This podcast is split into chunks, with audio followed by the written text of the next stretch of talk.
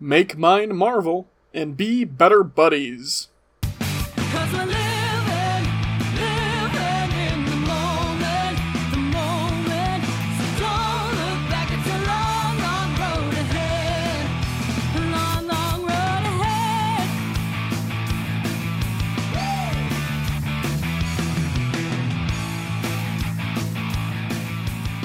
Hello and welcome back to Better Buddies. I'm your host RJ, and with me this week is James. Hello. Our Better Buddies icebreaker this week. If you were in a boy band, would you want a stage name, and what would it be? Or would you use your own name? That's a good question. Um Oh, I feel like feel like the record studio would like want me to change my name cuz my last name is not easily pronounceable. Yeah. Um and it's not very like sexy looking. Um f- it's not very, you know. Depending on, like, well, this is boy bands. I feel like maybe that you could get away with Jimmy K. I was thinking something like that. I still think I think James Eep. I think there's something yourself. to that.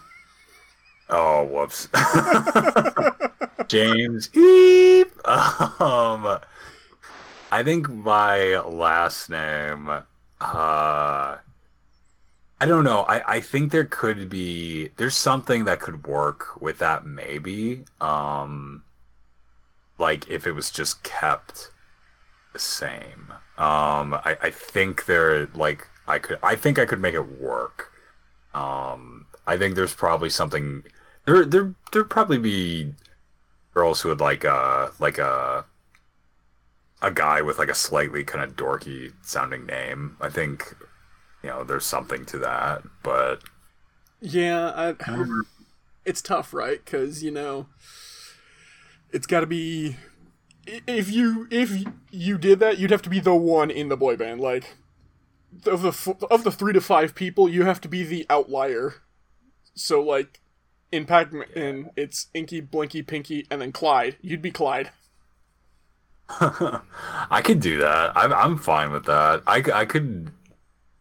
Um. Yeah, I would. I'd be fine with being the Clyde. I could do that.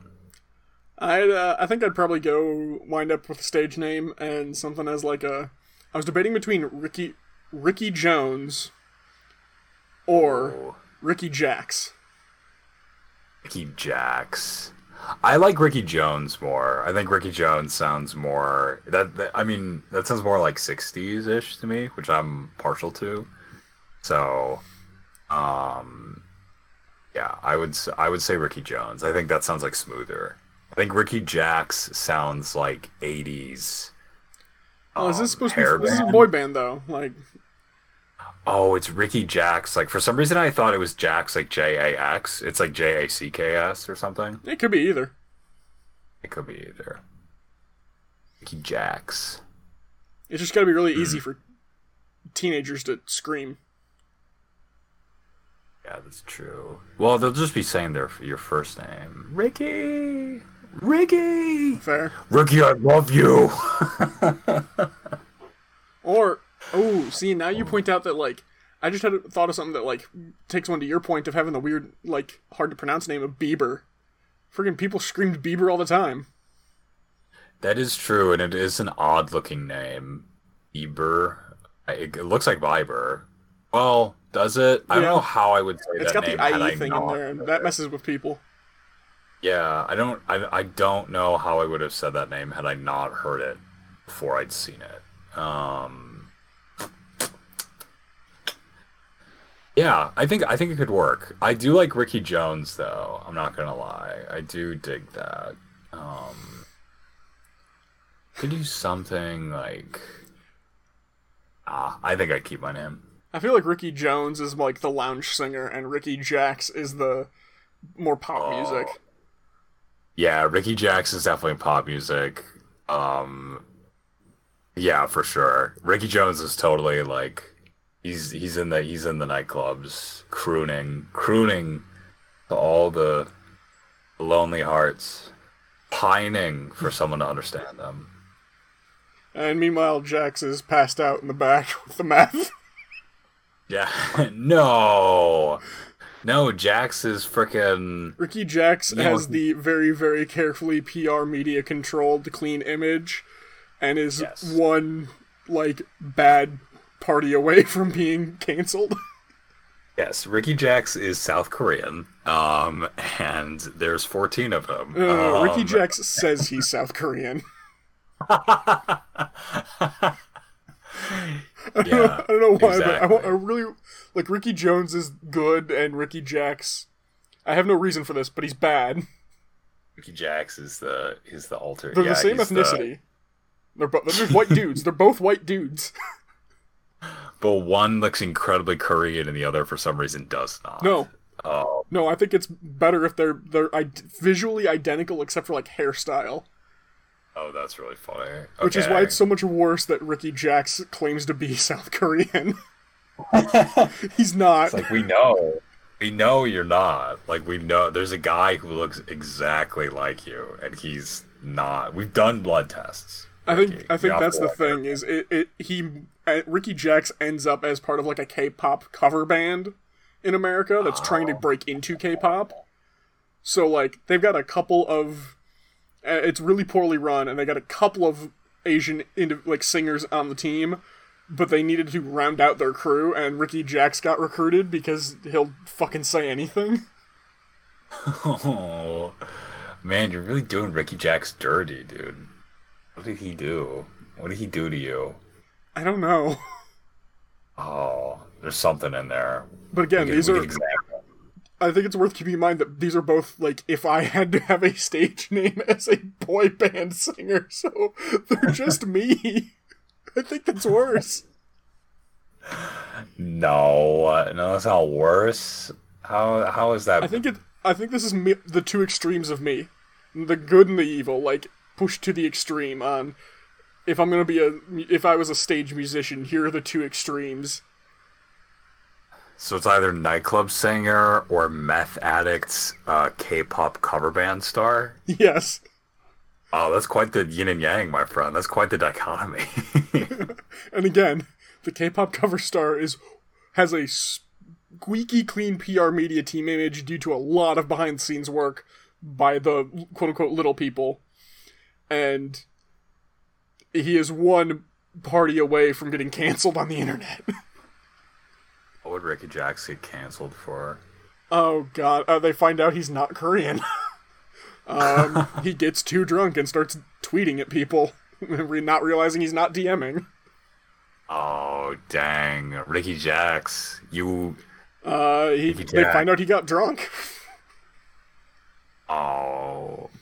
And the Man's band cuts ties, going. claiming that they had no knowledge or idea, but they all knew. He actually had the Oh, lowest man. salary because they kept pulling out of his to cover like the damages to the hotel rooms. And they did nothing. Well, he was their he was part of the band. They had to like keep things going and get that cash, you know. Oh. It was the it was tolerable up until it was a problem. Dude. I don't know, man. Yeah. Not not laying all the blame for Ricky Jax at the feet of society here, but sounds like sounds like more could have been done to save my my man. I think it sounds like his manager probably could have made some better choices on what behavior he allowed. Yeah, someone's got to get in contact with Ricky Jax's man. This sounds like a real potentially Elvis. James, I've got some bad news. What? You're his manager. I'm his manager. I think James is his manager. I think. All right. Okay. I think i I'm think his James was a '80s boy band, and then in the thousands turned to management after like he was like, you know what, I'm done with the road life like that. I just I don't want to have to be on stage anymore. And he picked up Ricky Jacks in putting together this Korean cover pop, K-pop cover band, and like he managed the entire band, and was doing okay. And Ricky was mostly under control, so it was like, all right, I'll put up with this. And then one day Ricky just goes a little too far. He's like, all right, well, I'm done with that. Oh.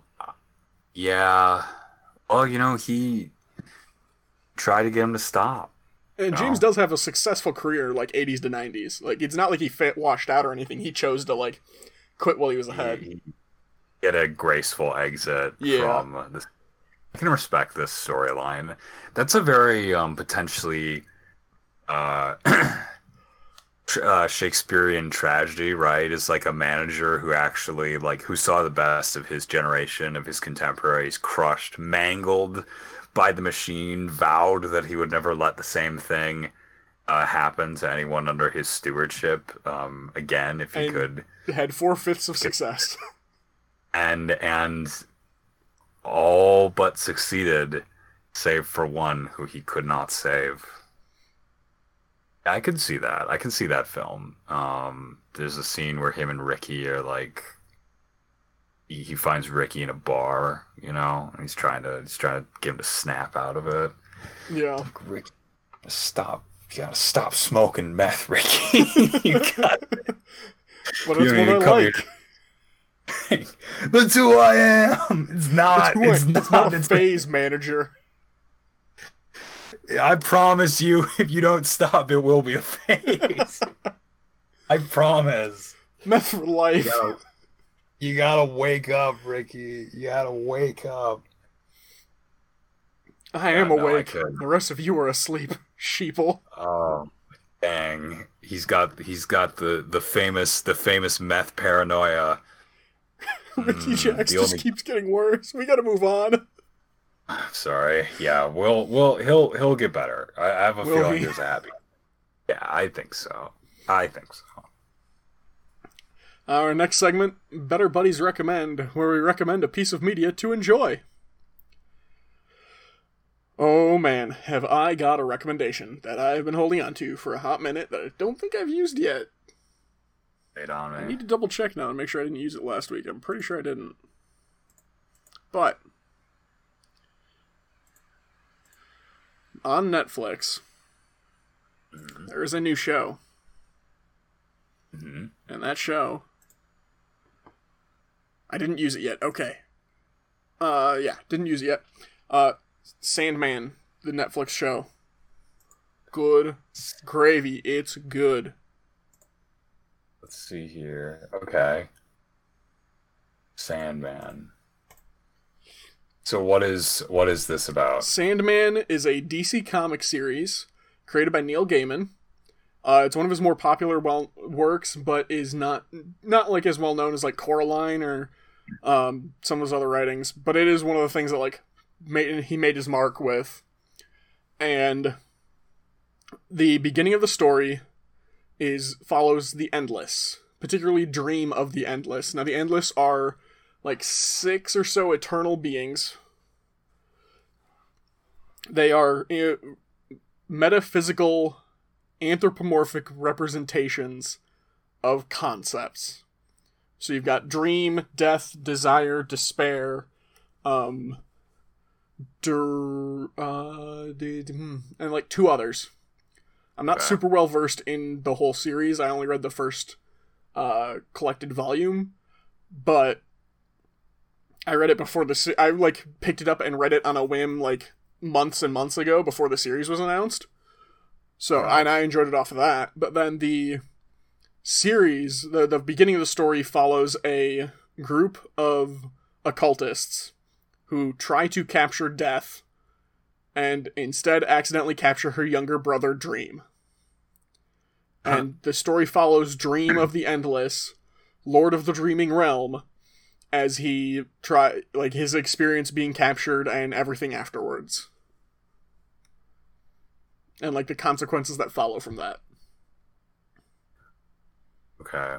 So is it like um does he break like and I guess like uh spoilers depending, but does he break like free and then he's left to wander the world? Does he befriend like an occultist? Is he sort of Um, like like held by them the in entirety? Like what are, what are what are the actual like adventures that he's sort of like engaged like going on basically? so the first uh, the first like half of the se- of season 1 is he gets captured he spends a hundred years captured like just sitting in a glass ball in this basement and okay. Refusing to interact with anybody. And then he manages to escape. And in the process of being captured, he lost his sand his ruby, and his helm. And his helm looks like a weird gas mask. Okay. And of course, those being powerful objects and humans being humans, they wound up scattered about the globe. So it's him going around trying to reacquire his tools that contain parts of his power, and so that he can set dreaming to rights. Because in his hundred years away, dreaming has fallen to ruin. A lot of the dreams and nightmares have escaped or abandoned their posts. And when he was ca- the day he was captured, a sickness began called the sleeping sickness, where about um was it a hundred thousand or a million? No, it was like a hundred thousand people across the planet fell asleep and did not wake up. As in they died or they just No, they wake just slept. Okay. Um, so and then once he gets his tools back, he's got to fix dreaming. Um, and the second half of the season focuses on a story about a rogue nightmare and a dream vortex. Dream vortex being someone who is so strongly connected to the dreaming that they can like enter it and impact it and alter it and tear down the walls between dream and reality. What the so obviously other than the kind of more like your like natural um predisposition to like fantasy or sci-fi type stuff or uh superheroes as well, what do you think like draws you to the show? Like what what makes you recommend it? One of the biggest things that makes me recommend it is the fact that Neil Gaiman refused to do any adaptation he did not have sufficient control over. And because of that, in doing this adaptation for Netflix, I, I would be hard pressed to name a more comics accurate media adaptation. Like, Wow. so a lot of other things will do panels or do- will do like shots or scenes that are directly panels out of the comics. This is darn near like page for page. Another thing worth noting, because there's been some news around it, is some of the um, gender and racial changes from the book to the screen. Uh, the two most significant being in the book, Death is a white goth girl, and in or with like goth aesthetic, and in the series, it's an African American woman or black woman, um, Mhm. with same clothing and same outlook, same language, all that stuff. And then Jenna Coleman plays Joanna Constantine instead of it being John Constantine. Um, and but like the this also really crystallized for me though my pro my problems maybe a strong word, but my hesitation when it comes to racial or gender changes to characters of are you doing it for the good of characterization or are you doing it just to do it? They did it with the I want to both for practical reasons. With the John Constantine to Joanna Const- Constantine thing, it was they had one scene in the past featuring Lady Joanna Constantine in like the 1800s, and Gaiman was like, "Well, Jenna Coleman's a really great actress. Why why don't we just reuse her? Why why why are we keeping her in this one scene when we can use her throughout? like just do this swap and replace it, and it functionally all stays the same?" So they did, and it worked great because she brought a very different. It was one of those like she made it her own, and it wasn't like detrimental in any way. And it was very much like, yeah, this this fits and makes sense. No, it doesn't feel out of place. With Death, it was purely a we're hiring the best actress for the part, and it works. Like, there are I don't generally get very like emotional when I'm watching stuff, and particularly the episode that focuses on Death and Dream having a conversation. The entire episode is just them walking about having a conversation as Death does her job, and it is very, very impactful. And it, a lot of it comes from the way the actress is doing, is acting and delivering the lines. Is this a serialized uh show or is it more episodic or sort of both? Um, can you define because I switch these up all the time?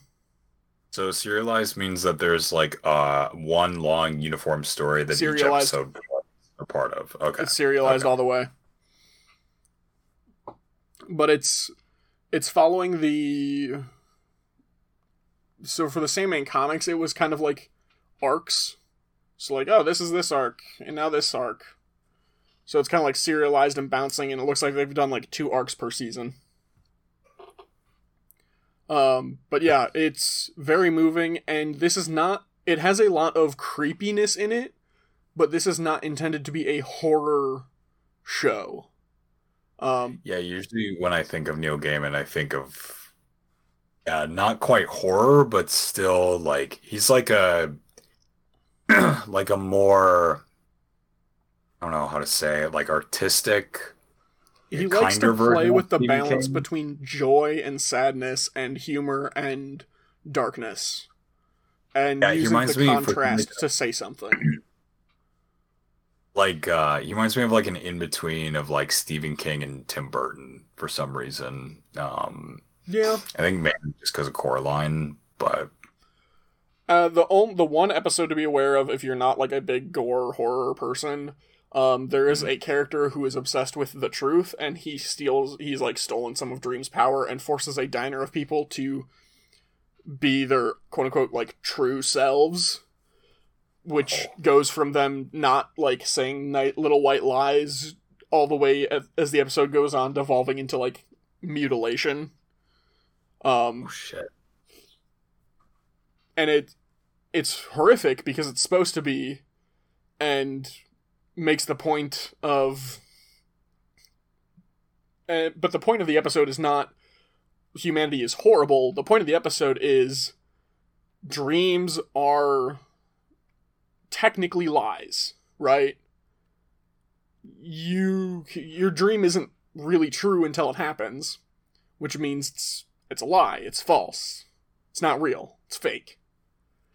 But if you remove the fake down to just truth, it's we don't have what what's the point? What's the purpose? Dreams are a driving force whether you put a lot of stock in them or not. Dreams are what drives humanity forward towards a better something. And we may never achieve it, may never get there, but it's it's hope. Like that i like that idea um especially because like usually especially nowadays you know there's a lot of i do it a lot um there's a lot of talk of like kind of like uh how do i say this like um academ academicalized talk about dreams especially because of like psychology and all that Yeah.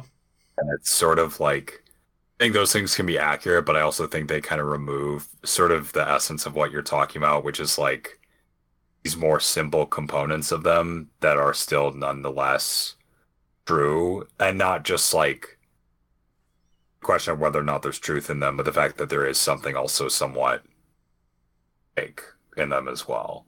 Um, is interesting to think about. Um, and, and like navigating that once or accepting one or the other um, at certain times. Which I think is cool. Yeah. And, and like I said, so much of the series is focused on humanity because Dream is not human and he's trying to understand and comprehend and connect with what does it mean to be human? What is humanity, but not in a like vision from the Avengers like I want to be human so I'm going to play house as a robot man, but more of the mm-hmm. walking with them and examining them as an outsider and trying to balance the fact that these are literally mere moments on a galactic scale of time but also your job is to give them the dreams and f- the nightmares to teach them lessons and your job is service to them so how can you serve and be disconnected from them I really like that. I think that's really beautiful, actually. so yeah neil gaiman's the sandman Before, Also, uh, before patton oswalt plays a crow Wait, Patton Oswalt's on this? Yeah, he plays a crow companion named Michael. And uh Mark Hamill plays a skele- uh, pumpkin. Scarecrow. that's great. Um, do you have a favorite character? Um I'd I mean, I just say the main character, Dream, because he was very well cast and it very he is the almost the, he's almost the audience surrogate in a weird way I'd say of we understand what it is to be human but we don't understand what it is to be a dreaming creature so for him to be locked up and then have to rediscover and reestablish dreaming and the endless and his place in it he, he's kind of the guide on the journey um, helped by the fact that Patton Oswalt's character was a human who, when he died, went to dreaming and became a crow. So he Mhm. doesn't know some stuff too. So it's it's kind of like they're both kind of they switch back and forth on the role. Um, It's cool. And uh, if you if you enjoy the like wizard duels where they turn into things, like in the Sword in the Stone Disney movie, uh, this has a very very good version of that between Lucifer and Dream. Oh, Lucifer's in here. Yeah. Played Oh, by the Brienne of Tarth from Game of Thrones. Oh, Gwendoline Christie. Yes. Interesting choice. she does very well. Just fun to watch. Yeah, that's my recommendation. Yeah, it's called. uh Is it the Sandman or just Sandman? The Sandman. Sandman. Yeah. Dig. What do you got? I don't have something as grandiose, I don't think. But okay. I have um so a couple about a month ago I was in town and I was visiting home and I went with my stepbrother to this antique shop on our main street and I like to go in the there's a back part of the first floor these uh, uh kind of used books and there's a bunch of like paperback westerns from like Oh, uh, 50s, 60s, and 70s. I picked up a bunch of them and I read the first one. I started reading the first one. I just finished it today. Um, or finished it yesterday, like a couple days ago. I can't remember exactly. But uh, I liked it. I would suggest I don't I don't know if I would say that everyone needs to read something like this, but I found it really interesting because it's something that held such a huge like prominence in the culture for quite a while and then sort of like faded away. Um, but the the one I read was called uh, "A Trap for Buchanan," and it's basically like it like I'll try and keep it pretty simple. It's basically about this guy. Um, the, the, these stories are written usually very simply because they had to be written somewhat quickly and for like a broad audience. So, and there's also some stuff where they really show their age in terms of like language they use and how they talk about certain people. But I found it, because these are like pretty- 50s, 60s? yes, this one was written, I think, in the early 70s. Um, I, I think sometimes to like quote unquote, like, like get more into the time, they kind of adopt certain language. Nothing too, at least in the, the one I read, nothing too bad. But, um, this the one I read called Trap uh, Trap for Buchanan is basically about this guy who um comes into this town um and he's like sort of a he's a big tall rugged but quiet and peaceable western cowboy type kind of a kind of your your eternal um I t- you know your eternal drifter The trope. um, in a way yes like fulfilling it almost exactly to a T and he comes in because his friend, who's this old prospector guy, is basically like, I found a bunch of gold in them hills and I want to bring you in on it. And That's nice of him. He, it, it is. Uh, and he comes to town and he quickly finds um, that the town is crawling with brigands and Oh man, you got a brigand infestation. you, you got a big brigand infestation and he um uh, br- brigands and desperados and never do wells and um mexicans Damn it, James!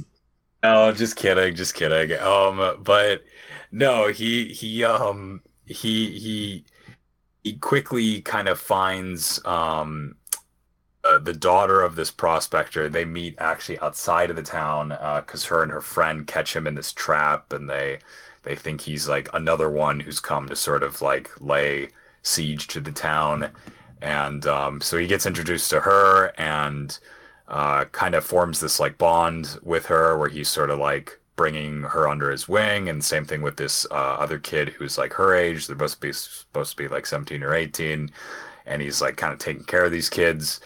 Um and he ba- it basically follows him sort of like trying to get this gold back uh, before some of the uh, Brit like the desperados or the brigands in the town like make their way up to the claim where this prospector who is the girl's grandfather where he has like staked out his claim and supposedly found a lot of gold Hmm. and it kind of follows their struggle to get to the claim um, what they find when they get there and then sort of their their uh, desperate attempt to sort of um, defend themselves from this sort of uh, this sort of attack by the the never do wells who have come from the town and now are are are kind of cornered them um, And then they ride off into the sunset.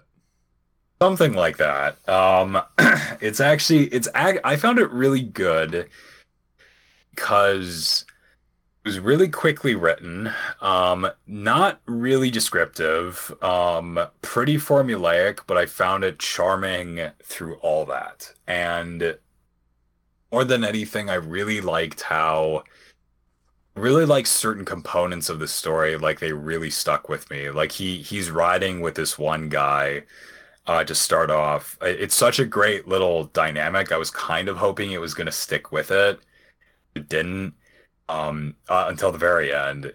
He's he's riding with this one dude. It opens on him and this uh, this other guy who's like kind of his like Sancho Panza, like his sidekick, is basically this like bare knuckle brawler, this like boxer that he like um kind of befriended down in like New Orleans or something because they got into a fight and this guy named this Buchanan, the main dude, beat this boxer, and now uh, the boxer, Oh, in the so process of fighting that? him. No, it's actually the opposite. In the process of fighting, Buchanan injured himself, but he still won. The brawler wants to fight him again for like all the marbles, not to the death, but just to victory. He wants to fight him again, but he won't do it until Buchanan is fully healed. um, and he's like chomping at the bit to do so. In the So beginning, like Buchanan, around like, oh, Buchanan, that shoulder ready? I'm gonna get you. yeah, that's exactly what he's doing.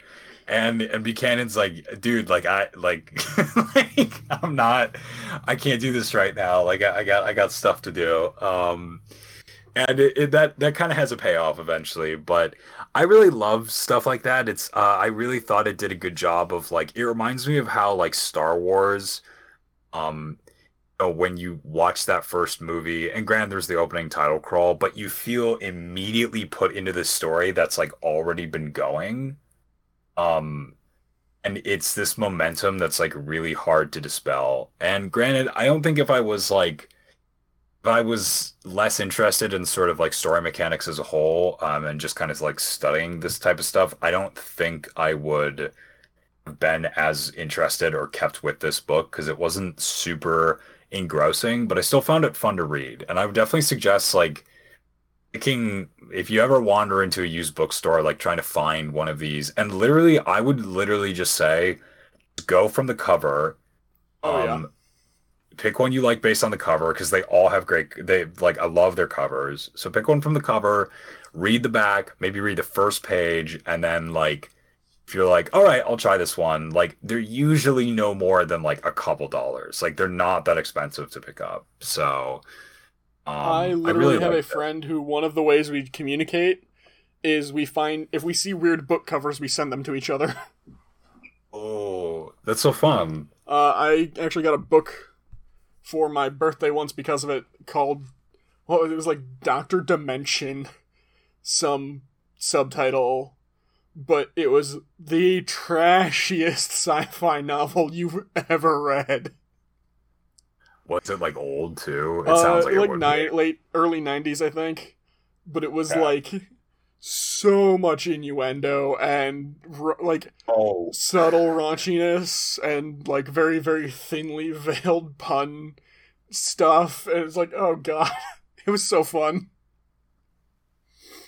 No, I love I just I love that kind of stuff because I think I think it kind of reminds me uh, my stepbrother collects like Globe magazine and like National Enquirer and stuff and like I find something oddly authentic or genuine like in those kinds of like quote unquote like trashy locations and I wouldn't necessarily call these westerns trashy but they're definitely pulpy and they're like corny They're pop, um for they're pop publishing.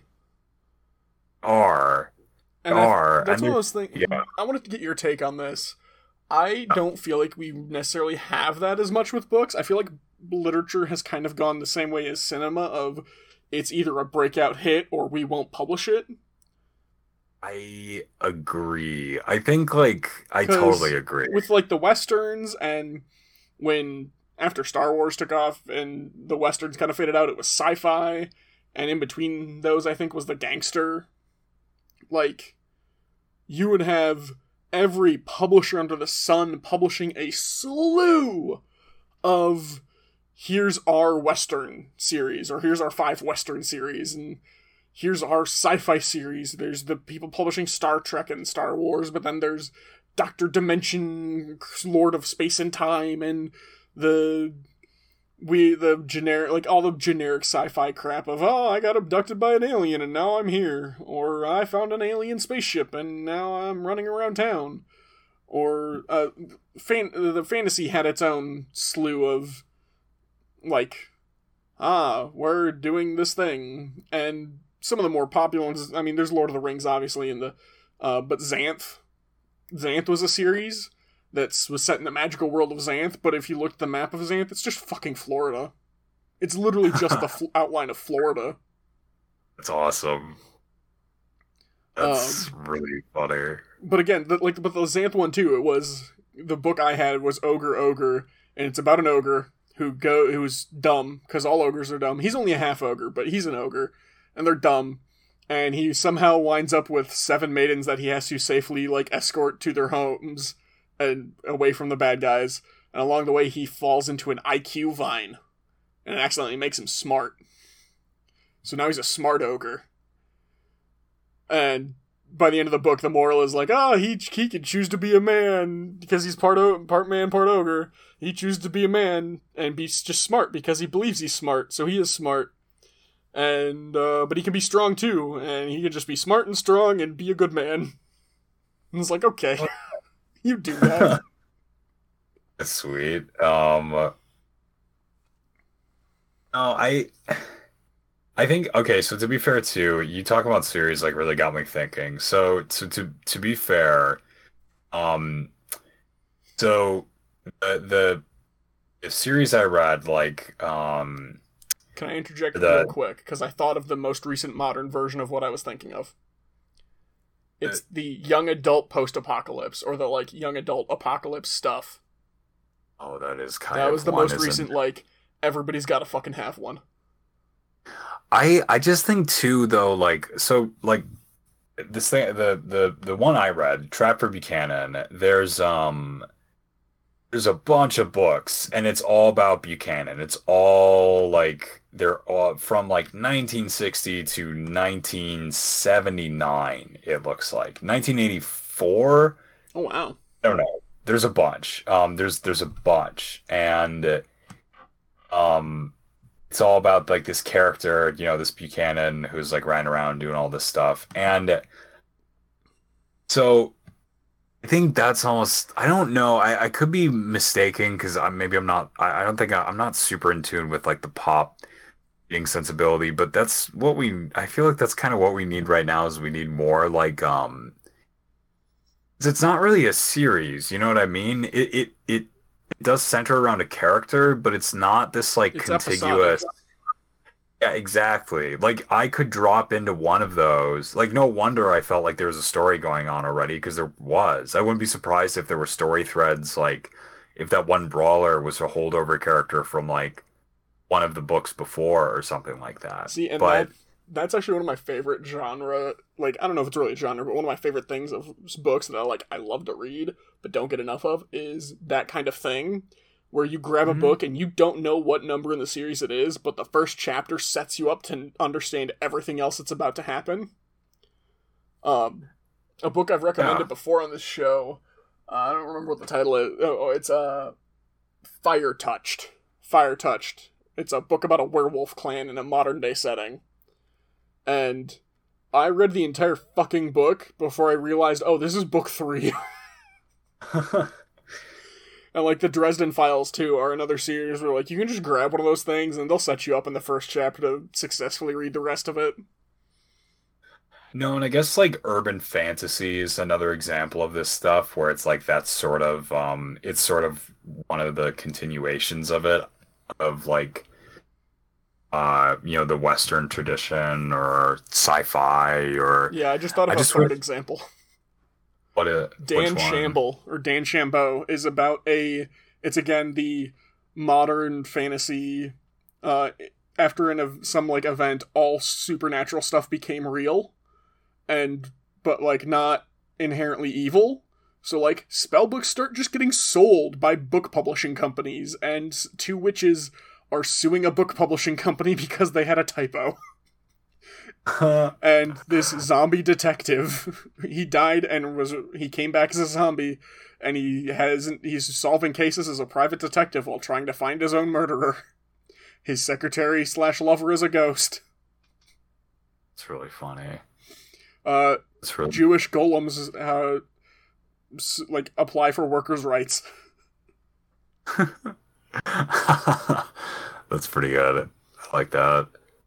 I don't know. I just like I feel like we need like a Yeah, those are those are those are actually good. Those are good examples. Um I wonder what do you think like the next form will be you know, of that? um Do you think it'll just keep being fantasy and sci-fi? I feel like eventually something's gotta well something i think else romance romance is one of those ones that's always under the surface like it never really like once romance started it never went away for being just a tidal wave of trashy novels that are super fucking cheap.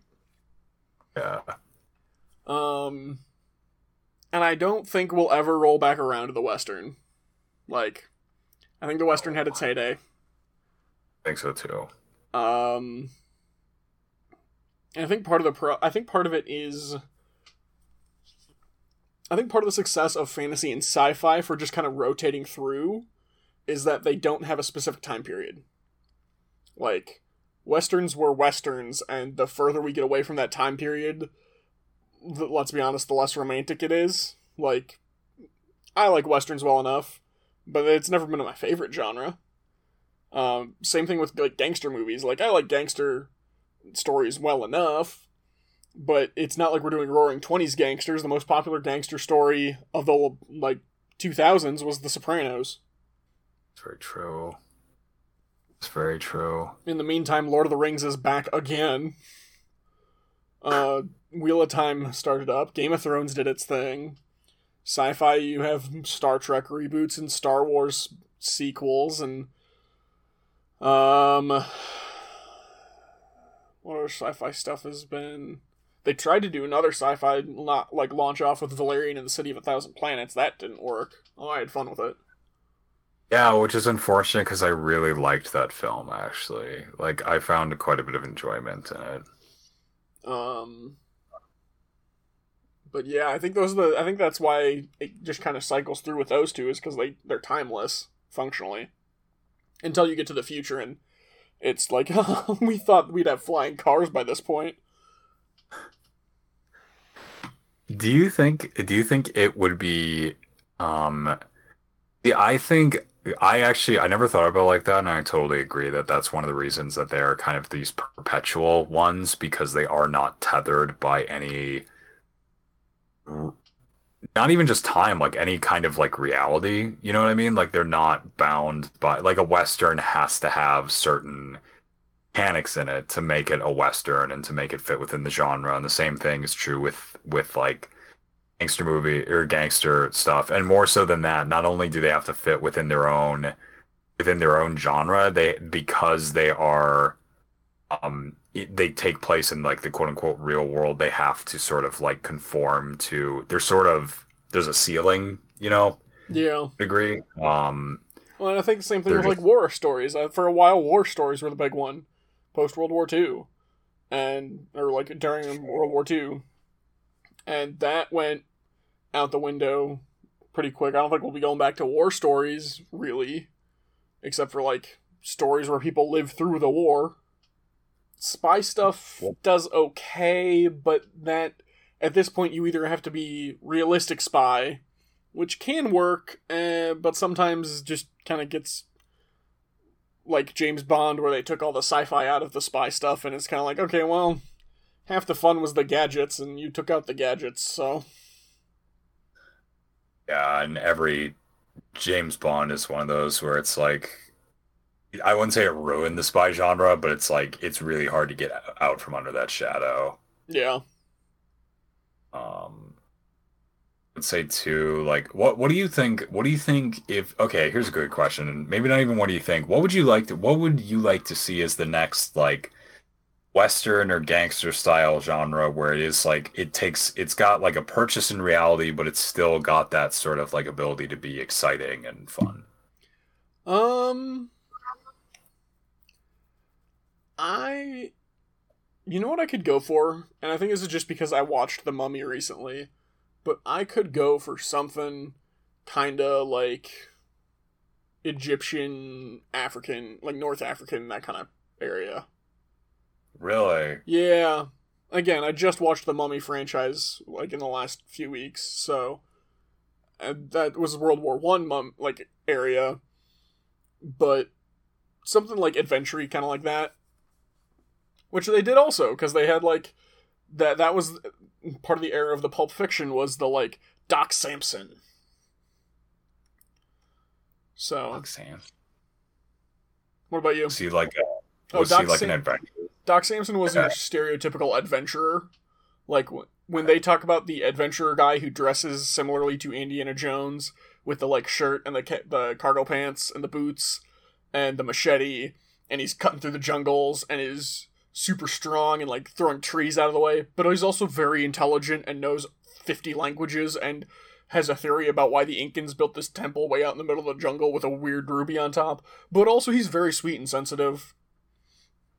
And It's like awesome. the ladies love him, but he only has heart for one lady, and he's got a whole that's crew of like adventuring companions who he regularly has to rescue.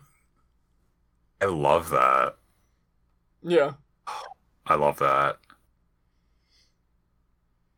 What about you? I would say I'm gonna go with my classic sort of like I could do a I'm thinking like a Steven Spielberg-esque um Steven Spielberg, Stephen King with a little bit of like Studio Ghibli thrown in there of like kids running around town getting to adventures like finding like buried treasure and finding like like Like the don't know, Goonies? uh, like the Goonies or like um yeah, like stuff that isn't that doesn't veer too much into the like that that doesn't make it like sci-fi or fantasy, but keeps it like you know what you need to read? what do I need to read? You need to read the Boxcar Children. I know. I'm thinking I know. I was thinking about that as I was like thinking of the answer. I was like, oh shit, this is kind of like that. I this is basically not just the Boxcar Children and the uh whatever those two teenage boy twin sleuths were and the Hardy Boys. the Hardy Boys and what's her Hardy name? Boys. Oh, um, um, Nancy Drew. Yeah, Nancy Drew. Yeah, I could go for some of that, like, but I want it to be a little more like um pulpy and sort of like So I you want know, Doc little more- Samson, but as a kid.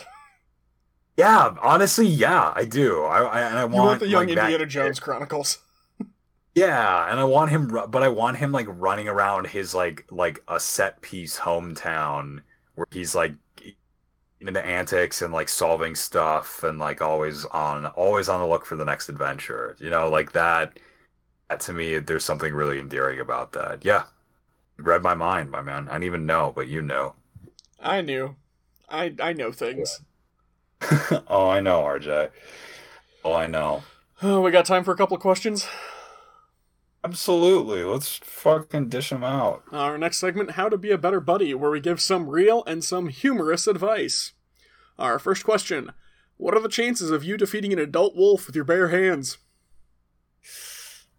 Uh, like 30% maybe. That's like 30? high estimate. Yeah. It's one wolf. Yeah, but that's like an adult, dude. I don't like how are you supposed to kill that thing? Like 75%. you're supposed to choke that I give myself 75%. For, Really? But it's, I'm gonna lose an arm. Because that wolf is gonna try and bite at you, right? Yeah. You give it your fucking hand, but you shove that arm way in there. Oh. Oh, that's commitment. I mean I said I was gonna lose an arm, but I'm gonna win that fight 75% of the time. Maybe 60% of the time. oh, That's grizzly. Should I say Wolfie? Um, Thank you. Um, I I'm still gonna say 30 for me because like I I admire honestly I admire that vi- that Viking level that berserker level. well, if I don't beat to- the wolf, it's gonna kill me. So you know, I know. No, I would I would definitely I think I'd be able to I think I would be able to kill it. Um I just think like it's an adult wolf, like that thing is strong. Its it's neck strong, is but it's a dog. Like, it's the size of a know, dude. dog. You ever try to fight a dog before? I've play wrestled with dogs. Basically the same thing. So yeah, uh, dear listener, I'd say your odds are 50-50 at this point. But if we average this out, Yeah, I would agree. I you know what? Punch Flip the the coin. nose. Why not? Yes. Go Punch for the eyes. nose. Go for the eyes. And um do it if you have to, just the wise man said, just stick your arm down that thing. Commit, all right? And kill it. you either got to stick your arm down that thing so it's choking on your arm and you can punch it from the inside, or wrap your uh, hands around its muzzle and uh, start kicking. yeah. Oh my god, yeah. but you don't have a lot of options. really don't. I don't know if you're gonna be able to snap that thing's neck. I mean, if you could, if you were really strong, And but if it gets to a, if it gets to one of your like major arteries, you're fucked. yeah. Or likely than not, you might just have to beat it to death. Uh, our next question. How often do you want to be hugged? Does it feel clingy if a girl hugs too much? I Uh, don't think so. I, I like being hugged, but I also I'm at this weird point where I've trained myself out of hugs. Like I think it's just come with the boundary stuff of like some people don't like hugs, so I've stopped being inclined towards them and now I just don't do them. I I usually if at a certain point, like when I know most when I when I'm initially knowing people, I will do handshakes. After a while, if I will like kind of one of those things you have to read like in the moment. Um and then if it's like good, then I think you can hug. If not, then it's like, all right, that's fine. That's uh, you know, um yeah, no, I I, I I'm I'm a hugger. I I would I would say that's fine. Um, you just got to be able to read, read the read the moment, read the room. And I don't think the hugging itself is what would make someone clingy. No, I think no, it's hug like- on. It's the difference between hugging too much versus like you're clearly trying to do something and I'm hanging off of you. Yes, and the the motivation for the hug is important too. Like like there's a big difference between like I I mean this is obvious, but there's a big difference between somebody you believe to be clingy hugging you and somebody you believe to not be clingy hugging you. Like, Yeah. The last thing you want is for hug to feel like oddly manipulative or like they're trying to get something from you because it's like perverting like one of the most innocent forms of sort of like interpersonal contact. Not to Um, mention you have someone up in your personal space. Yes, that especially. But I it has been really rare for me personally where that has ever happened. And it has not at all happened recently. So All right. Uh, I think we'll do one more. Okay. What's everyone's thoughts on elephants? With further details, I think they're pretty cool. I think elephants are pretty cool too. I think they're cool. I think it's a cool, cool animal. Um, They got some big old floppy ears and a big old floppy trunk. And they suck that water right up that nose and spray it all over the place. And uh, that's not where they're, as far as I'm aware, they, their noses are pretty clean. Yeah, it's a pretty, it's a pretty uh, fun design for an animal. You know, whoever who, whoever made them, whether you know nature or whatever, is was really having a good time. I think it's like, uh, yeah, I like their ears as well. Like the fact that they remember stuff. I think that's interesting. Um, love to see if there are like, like I'm sure someone has like charted like elephant super highways. You know, Hey- where they hey, like, Hmm. Why do ducks have webbed feet? Uh, I don't know why. To stamp out forest fires. Why do elephants have flat feet? Why? To stamp out burning ducks. That's actually, I really like that actually. Where uh, where does an elephant keep his suitcase? His trunk Yeah. What does he do when he gets to the uh, he gets to the airport? sneezes. He takes it out of the trunk. Ah! ah, man, you're full of them today, RJ. You're like Robin Williams. You're How do you rattling uh, how do you put an elephant in a fridge? Um, I don't know how. You open the door, put the elephant in, and close the door. How do you put a lion in the fridge? Uh, I don't know how. You open the door, take the elephant out, put the lion in, close the fridge. What's that honking down the down outside? I don't know what. It's the taxi waiting to take the elephant to the airport. Wow, it's a whole cinematic universe, RJ. They're all connected. Do you not? Uh, genuine question though. Like I I need to know how many elephant jokes have you heard? I okay, so those I recognize, but it has been a long time since I've uh since I've heard those. I uh there was one time like 3 maybe 4 years ago now where Tanner just went off with a whole list of elephant jokes and we were dying. Oh my god. I'd forgotten how good they were. I love corny jokes. I think they're some of the purest things in the world. Like I don't know. because they're eternally funny. They are. They are, and that's the thing that's the thing too, is like there's something so simple funny about them. Like purely funny. Um that's great. I really like that ducks one. Yeah. I really like that ducks one. All right. Uh, I think on that note, it's time to call it. Tom called, that's all I got.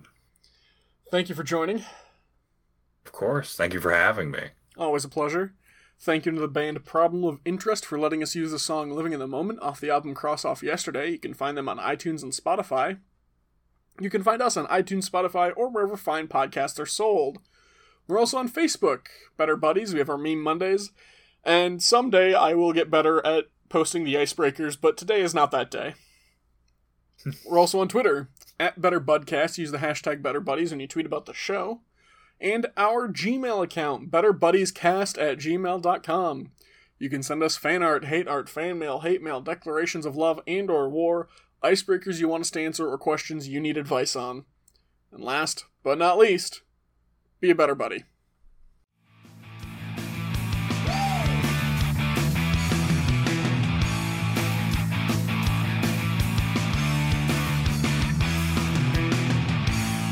That is also that is also fair. I guess I would yeah. I mean to walking around the farmland out there can be fun. Yeah, Playing playing with horses for example making, you know.